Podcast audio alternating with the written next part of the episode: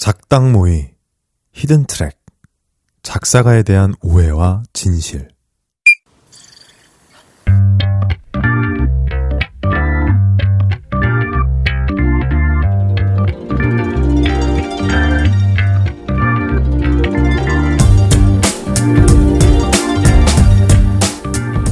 쉿, 여러분만 들으세요. 작사가에 대한 각종 오해와 궁금증을 풀어보는 히든 트랙입니다. 첫 번째 궁금증. 작사가는 저작권료로 부자가 될 수 있다?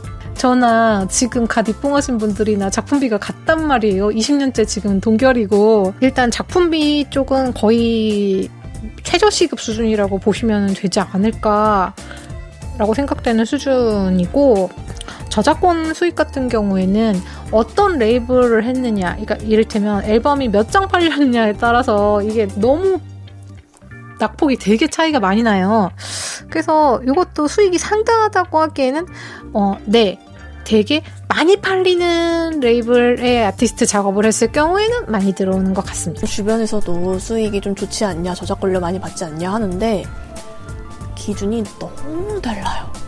내가 이 가사를 온전히 혼자 다 썼느냐, 공동으로 들어갔느냐로도 갈리고, 그리고 데뷔를 했다고 하더라도 한동안은 그 수익이 많거나 안정적이라고도 보장할 수 없는 것 같아요.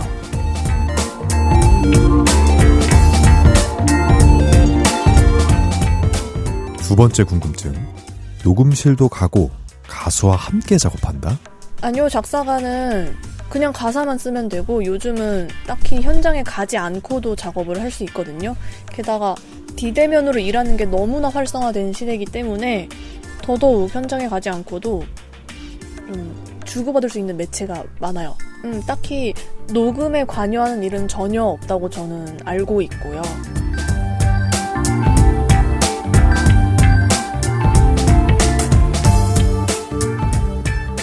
세 번째 궁금증. 가사를 쓰는 건 낭만적인 일이다? 밤늦은 시간 노트에 만년필로 우아하게 쓸 것 같은데. 지금은 낮에 더 많이 쓰는 것 같고요.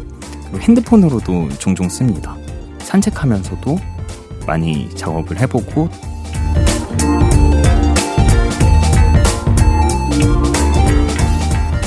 네 번째 궁금증.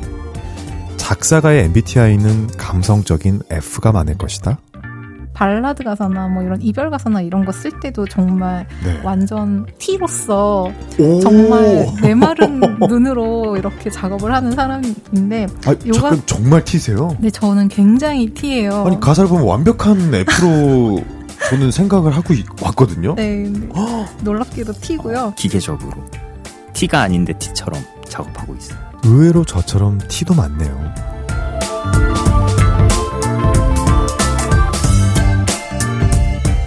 마지막 궁금증. K-팝 작사가는 나이가 어릴수록 유리하다?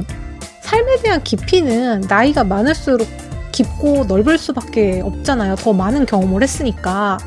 그렇기 때문에 저는 그것이 주는 파워가 분명히 존재한다고 생각을 하기 때문에 막 나이가 많아서 혹은 적어서가 이 시장에 진입을 방해하는 요소는 저는 아니라고 생각을 해요.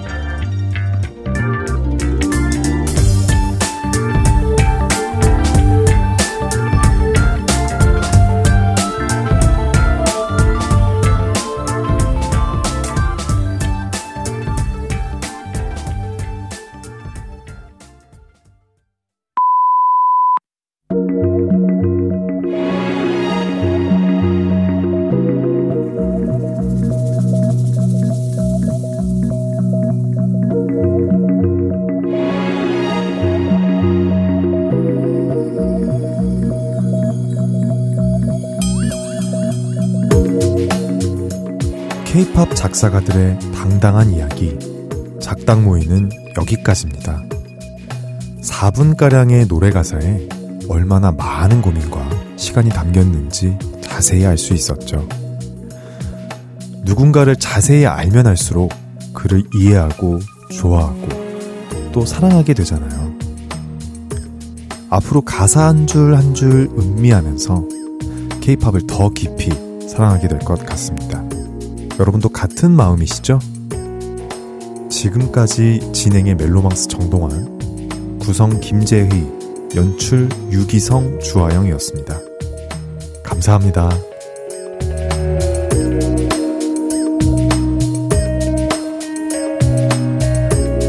어, 그 진정성이 있었으면 좋겠어요. 이 작사를 그냥 저의 그냥 뭐 개인적인 뭔가 바램이기도 하고 저 스스로도 항상 작업을 할 때 늘 뭔가 아, 네, 이러지 말아야지 이러지 말아야지 저도 이제 계속 초심을 다듬으면서 하는 생각 중에 하나가 그 진정성은 좀 있었으면 좋겠다는 생각을 많이 해요. 이런 자리를 만들어 주신 게 저는 너무 감사했거든요. 그러니까 가사에 대한 이야기를 조금 더 풍성하게 해볼 수 있는 자리가 잘 없기 때문에 뭔가 그냥 편안하게 가사에 대한 그리고 시장에 대한 아, 시장이라고 하니까 너무 사회 사회에 물든 사람처럼 보이는데 어쨌거나 이 필드에 대한 이야기를 좀 이렇게 자세하게 해볼 수 있는 기회가 있어서 저는 되게 즐거웠어요.